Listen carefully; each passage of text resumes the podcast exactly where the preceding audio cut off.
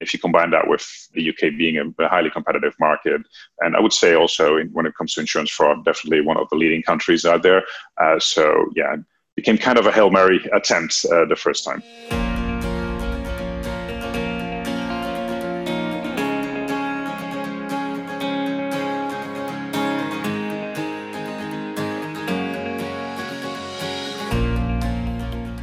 Well, if you're a regular listener, you may have figured out that just because we have London in the name, that doesn't stop us to talking to people from all around the world. In fact, about one third of our members are outside of the UK these days. And if you're a new listener, well, thank you very much for checking us out. Matthew Grant here, partner at Instech London. Now, the use of technology for identifying fraud in underwriting and claims is one area where insurers can make direct benefits by reducing costs. Yet overall, technology related to claims only gets around 8% of the investment funding. Now, that's probably not something that concerns Jeroen Morrenhof too much. He bootstrapped his company for years before raising funding three years ago, and now there are almost 200 installations of the Friss software around the world. The company is headquartered in the Netherlands and is now returning to the UK after a false start earlier in the company's history. This is another great founder story with a lot to learn about what it takes to build a company, stay innovative, and stay relevant.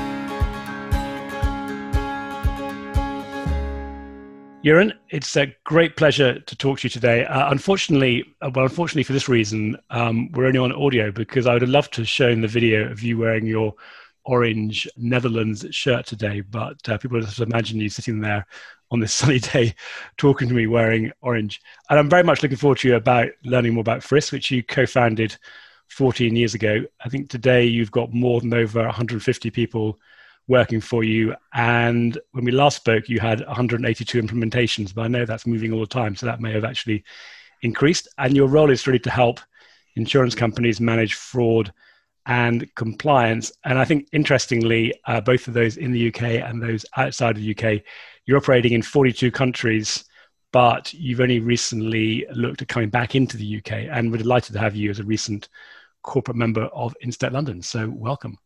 Thank you, Matthew, and I'm honored to be here. I'm a, I'm a big fan of podcasts anyway, but I listen to yours especially when I'm running or on my bike, like like yesterday.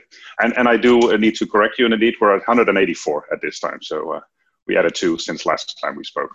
Well, on that rate, by the time this goes live, it's going to be even uh, even bigger. Uh, well, great, and thanks for listening to podcasts. And we always like to know what people get up to as well. Uh, fantastic. So, just really interested to know how the business started. You had your own consulting business beforehand. I know you came across a few challenges. Can you just talk a little bit about how that then led to you founding Friss? The founding of Friss is really for the love of the industry, I would say. So, actually, this year, November 1st, marks the 25th anniversary of me working in this industry. And, and that's an industry that I really got to love. Actually, we recently launched a campaign called Insurance is a Beautiful Thing. And that shows, let's say, the power of insurance and what, let's say, people can do while using insurance. Like I'm, I moved myself and my family from Amsterdam to Chicago. I do all kinds of sports like snowboarding and road biking that is dangerous that we can do and we can take these risks because of insurance and for me, the what led to the founding is indeed when I was uh, as a management consulting working with a lot of these uh, insurers, and we were talking about things like fraud. So insurance is is very much based on the utmost good faith, and and that allows us to take those risks that I mentioned. And fraud undermines that trust relationship uh, very much. And so that is not just a victim, victimless crime; it's actually paying you, Matthew, and your family, and, and myself about seven hundred pound every year in additional premiums. And for me, that was just wrong. And when I talked to senior leaders when I was a management consultant uh, in the industry, they basically said, "Yeah, we totally agree with you, but there's not a lot that we can do about it." And uh, so that led for me to the founding of Friss uh, 14 years ago. And now, as you mentioned, uh, proud to serve 184 customers in 42 countries. Uh, but even more so, what for me is important is that we've been able to save over last year across our customers over $1 billion in, in savings. And I guess that's, that was for me the main driver to make sure we can protect the honest customers and bring these savings back to the insurers. Okay, that's an incredible number. So you, you saved people a billion dollars of potential loss. And we certainly proved the, the naysayers wrong when you, you started off 14 years ago. But I mean, I just kind we just talk a little bit about how you measure that number because for all companies, particularly when it comes to helping their potential clients see the value of what's been saved. It's quite difficult in that sense. How, how do you, what do you use to define that a billion dollars of saving? At Friss, we offer basically three solutions, and that's uh, it's important for because they different have different types of savings with it. So one is related to the fraud detection and claims.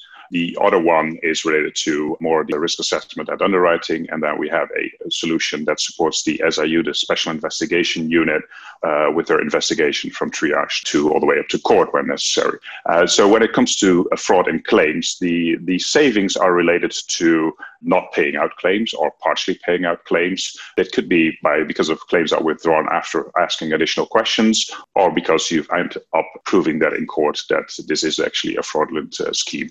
And then we typically look at, uh, at a reserve and take that as a saving. And the underwriting side, um, not underwriting a fraudulent business is obviously difficult to know what kind of saving you will get from it. Uh, not doing that because you know how much premium you, you'll miss, but you don't know how much losses you will miss. And that's based on historical data and analysis. We can predict what future losses you will get with that customer if you would underwrite it. And they, those are the savings. And additionally, another, uh, so this is all pure on losses. When it comes to benefits for our, our customers, for the insurers, we're not only looking at reducing loss ratio, but also being able to increase the efficiency for our customers. So this comes to being able to do most of the claims low or no touch which uh, increases the efficiency and also obviously increases the uh, experience of the customer at the same time. So these are also additional benefits that our customers have. But that's uh, the, the 1 billion is especially on the claims and underwriting examples as I just gave you. That's actually really helpful and, and really useful to, yeah, to be able to put some real metrics behind it. I find it interesting that although claims is still, I think, somewhat underserved, or at least technology to manage claims is still somewhat underserved in the market generally. It is getting more competitive as more people are coming in with more data and more ways to improve the process. So, I mean, how do you, in a sort of competitive market, how, how do you stay ahead at Friss with regards to what else is out there or other choices people have? I've set out to do this 14 years ago, and as of today, this is still our bread and butter. So this is we're 100% committed to this industry. We're 100% committed to reducing or limiting fraud happening, preventing fraud or detecting fraud happening to the uh, in- industry. So our life solution are set up to make that impact. And because of that clear focus, we've also we're also set up to be a trusted advisor. We're not just um, installing a technology platform, but we're leveraging the large install base that we have, the the knowledge that we, that I have in my team. I, I have 25 years, but a lot of people in my team have that that background in the industry, and so that allows us to not just give a great technology with super powerful AI, and happy to elaborate on it, but also be that trusted advisor that allows carriers to stay ahead of the curve, always be aware of the latest fraud schemes, and I think that is something that sets us apart. It's very interesting that people plus technology bit. Yeah, for a while in all industries, it seems like the view is that technology can replace people. But the way you're describing it, it sounds to me consistent with what I've seen in other successful businesses where you, you need both. You need the good technology and you need the people to be able to use the technology and advise your clients. Yeah, that's I totally agree with that. So it's the human intelligence and the machine, the artif- artificial intelligence, and and especially when it comes to fraud, uh, we feel that uh, the the new fraud schemes that are evolving, we're actually not able to uh, detect them automatically, but it's something that the gut feel of an adjuster or an underwriter uh, is important. We fed all of those referrals, all of those insights into one process, into one repository of, of all these cases and then the AI technologies can pick that up, improve upon it, and, and get better over time. I want to come back to that data in a minute, but there's something in there you mentioned uh, was also interesting. So it sounds like you are not only providing the analytics, but you're providing like alerts or some way for your customers to be aware of new forms of fraud coming out. Is that is that correct? My view, that's that's completely correct. I mean, the fight against insurance fraud is an ongoing one. It's not like that we can put our platform in there, have that AI technology run, and then think it's all done. We check the box and we have a fraud solution, so we can move on to the next thing. And especially now with COVID, I think you see very clearly that uh, that there are some changes in fraud patterns, but that's been going on for uh, for a long time. So that's why I also invest a lot of money in our product to be able to learn and pick up on these fraud schemes, cross our installed base, and deliver that back to our customers. So we, we are pushing company wide to all of our customers. Every three weeks, we're pushing these new insights, new software, but also new intelligence to our, to our customers. It's also every quarter we are discussing let's say the performance of uh, the Friss platform what what have we learned what have we seen and and we look at what we call the fraud funnel. So what are the number of claims or, or applications that you have? What percentage did we flag? How many of them led to an investigation? And of those which of them ended up with a saving? And all of that in percentages and and in in, in terms of money. And and by able to look at those uh, these, this fraud funnel and also look and benchmark that with other customers, that is something that uh, allows us and also our customers to continuously improve on it. Uh, and I guess for me, the best way to show how how basically our customers appreciate that is that we we currently run at a negative churn of 109%. And so that, that is a clear indication of that our customers appreciate and value the services that we deliver. And so negative churn of 109, that suggests you're actually growing your, is that growing your net client base by I fear the math is too simplistic, like 9% a year. Is that the way you measure that negative churn? Yeah, so it, it, correct. So if you would say, let's say in January 1st, you would have 100 uh, money value of the uh, the revenue of those customers. So typically, if you would have churn, you would go to 95 or 90. If you have negative churn with these same customers, they are spending more money with you. So instead of 100, we end up with 109 and we, we looked at at a trailing 12 months. So over the last 12 months, over that period of that same customer base, we increased our revenue on 9% with, the, with that group instead of that we had a decline. Well, it's a very attractive, very attractive business model. Congratulations. I, I want to come back to that point you made about checking in with your customers because for anybody running a business, yeah, and again, this is back to a little bit like I was talking before about the people element. To my my experience has been that checking in with people regularly is really valuable because it's, it's, I, always think the greatest conversations happen with clients or partners when there's need, you're neither trying to sell something nor you're trying to apologize for something going wrong. It just it's in the it's in the diary and you do it and you get some great insights. So yeah, and that to me, I can see why there's lots of reasons why your business is really successful and growing, but I'm sure that's a big part of it, that regular check-in. Yeah. And I want to come back to also you talked earlier on I know there are more than just two, but in simple terms, you've got the work you help people with underwriting when they're looking at assessing potential fraud or, or they're just underwriting and they're providing you underwriting information in in a fraudulent way. And then you've got fraud when it comes to actually paying the claim or putting in a claim that didn't actually happen. Are those are those in, in simple terms are those two the main two main areas that you help your clients with so that's correct. Yeah. So uh, we originally started on the claim side. So fairly quickly, uh, I think that was maybe two years after we started, uh, we've added our underwriting solution, and um, it's about forty percent of our revenue is with underwriting, fifty percent is with claims, and ten percent is with our SIU case management solution, which is a which is also, um, I would say, not cheaper, but um, uh, a less expensive solution. Uh, so that's why that has a lower revenue, but uh, it's been used by most of our customers as well. And when we're looking at underwriting, we're looking fraudsters, as I just mentioned, but we're also looking at other types of, I would say, non-rating related risks. So this could be uh, fast claimers or frequent claimers or, high probability of churn. Uh, so these are all not necessarily in the actuarial models, but based on, let's say, what we know of these customers and what we can find with the external data, we can predict that kind of behavior. In terms of examples, what are you seeing you know, just emerging in, in sort of more common types of fraud? You mentioned COVID related ones, but just generally these days, what should people be looking out for? High level, we typically make the distinction between the more optimistic fraud and the more organized crime. And so optimistic fraud is, is very often that there is a kind of a event or a claim, but then they kind of decide to take advantage of it. One day we had, for instance, a, uh, a claim which was all, almost settled uh, or more or less settled, and then all of a sudden they added uh, uh, what we call phantom passengers. Like there were seven passengers in a in a Fiat uh, 500, Fiat Cinquecento, claiming all kinds of uh, bodily injury. Uh, so these are, let's say, the genuine events, but then still trying to take advantage of it. With the opt- uh, with the more organized fraud, you see that these events are being created, right? So then you have these stage accidents, the trip and slips, the crash for cash, and all those that are very well known in the industry, and especially in the UK, they're, they're quite big. And what we've seen there as well, because these organized crime are also doing their market research and also trying to uh, have their ongoing learning cycle, as we've d- discussed that we have with our customers.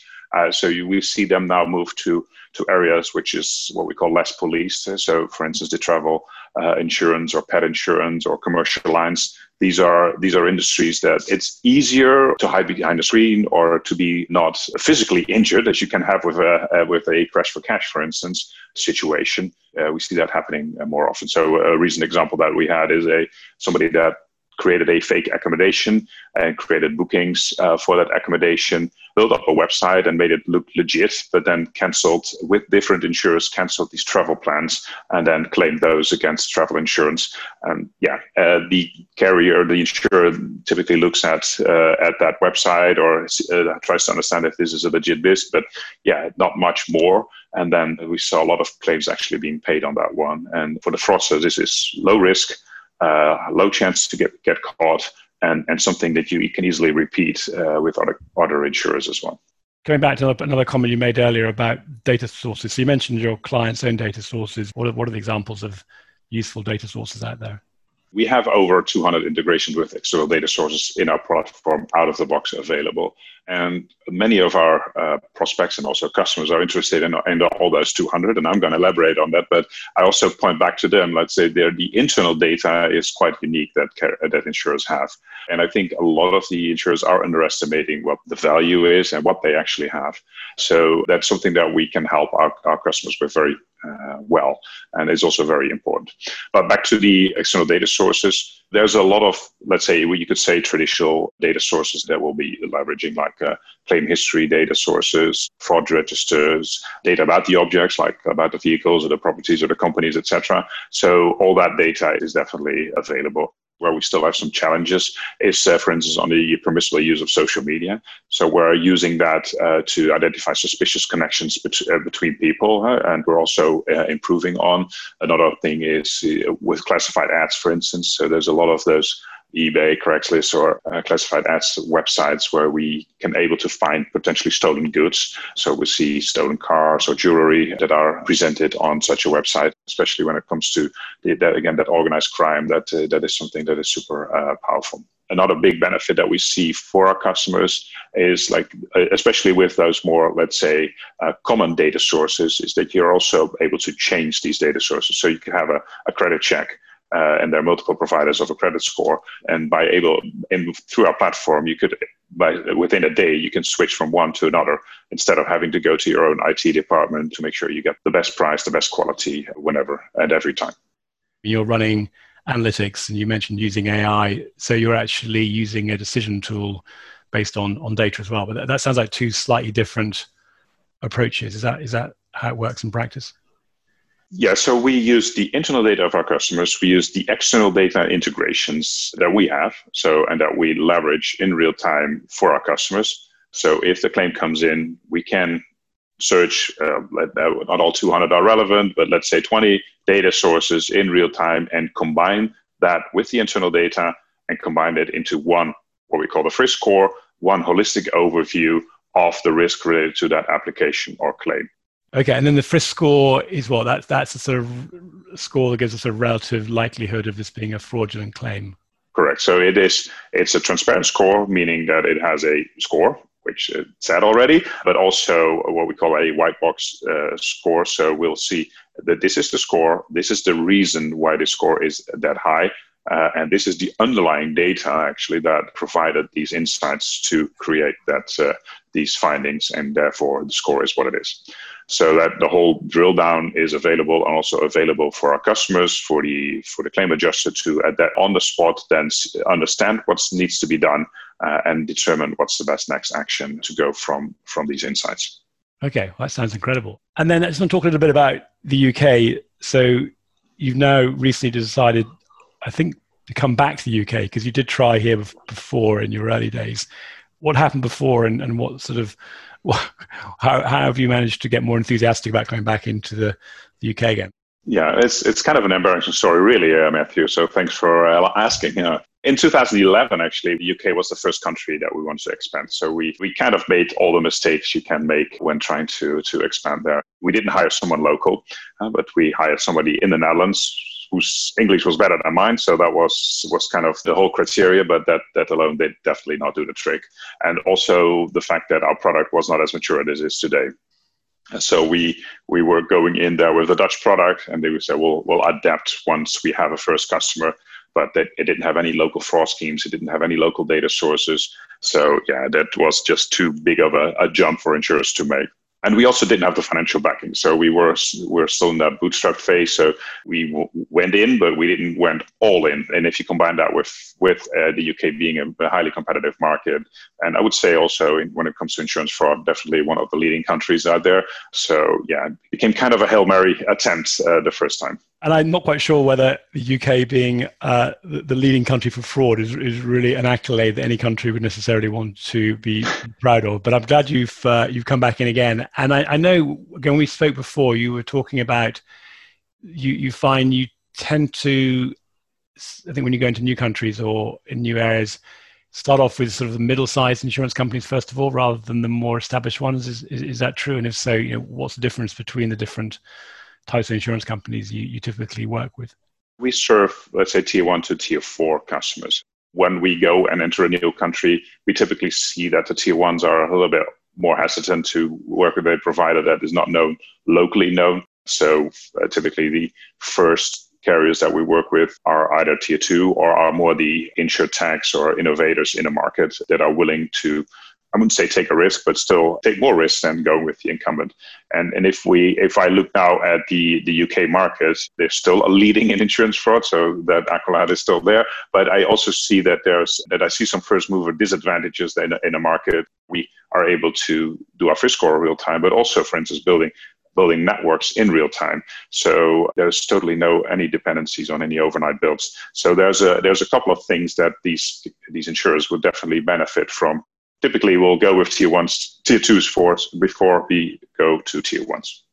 Okay, thanks. And so just continuing that, that theme about how you're working with the companies, you have got a open platform, at least you describe it as an open platform, I believe, which has actually advantages even for those more established companies who might have teams of people that uh, you know, might be doing something internally, but you can also open up or provide access to the Friss analytics to them.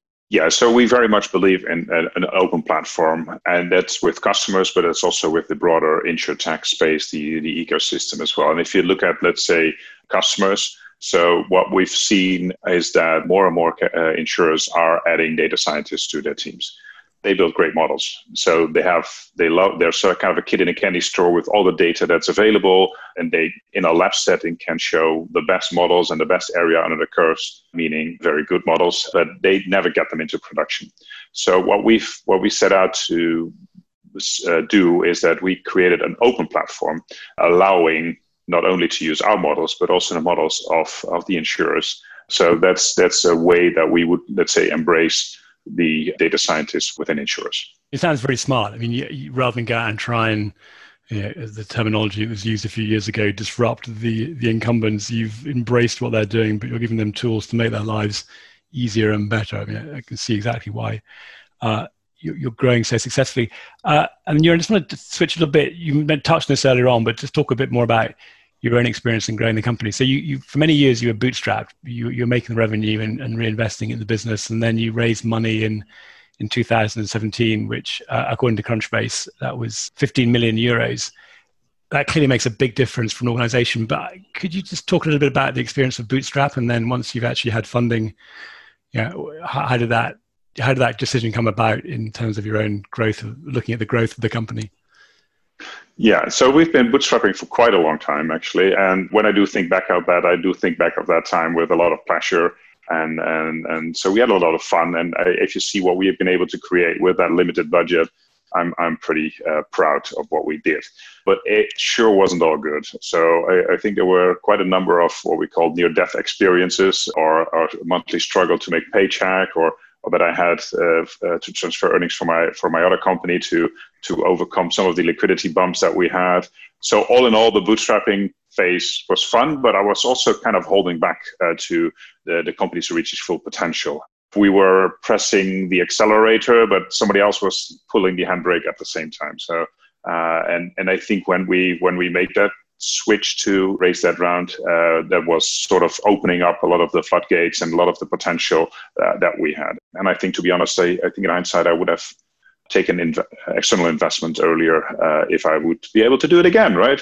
We all live and learn, but because it's not it's not just that we that, that was holding back the company, but it also gave me a different perspective when I'm talking to my board or when I'm talking, uh, uh, even before the round, when I was talking to investors about uh, investing in my company, it gave me a totally different perspective of the company, how they look at the company, and things that for me now are also common sense or part of my vocabulary now, but were not in my bootstrapping days. So yeah, that's uh, that's there's definitely a lot of learnings from that. And and then just a more general question as we come towards the end. The thing that I'm always fascinated by by people that build their own businesses is how do you build a business for that? How do you also have time, and what techniques do you have to learn what's going on elsewhere? Because you know, clearly you need to stay relevant with techniques and knowledge. What are your sort of recommended approaches to, to getting knowledge and, and information in?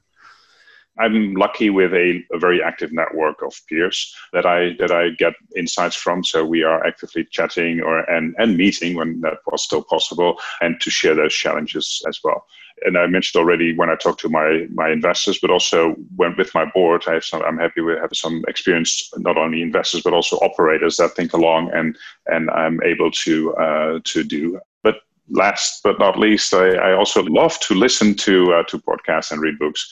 When I listen to that, I kind of start or read. Uh, I kind of start reflecting on my own business, and that creates that creativity. And and actually, the uh, yesterday when I was biking and uh, listened to one of your podcasts, I believe, and it was about reinsurance, and it sort of triggered me to come up with a complete new idea about how to package our services with one of our partners, uh, Munich Re. So I guess the the brain of an entrepreneur never never stops thinking. Well, that's fantastic to know that something I said somewhere has actually led to something useful happening. So I'm really pleased, yeah. pleased to hear that. Uh, well, you and I've asked you a lot of questions. We've covered a lot. Is, is there anything I haven't asked or anything you, you want to talk about that you, you'd like to share or that's coming up in the near future?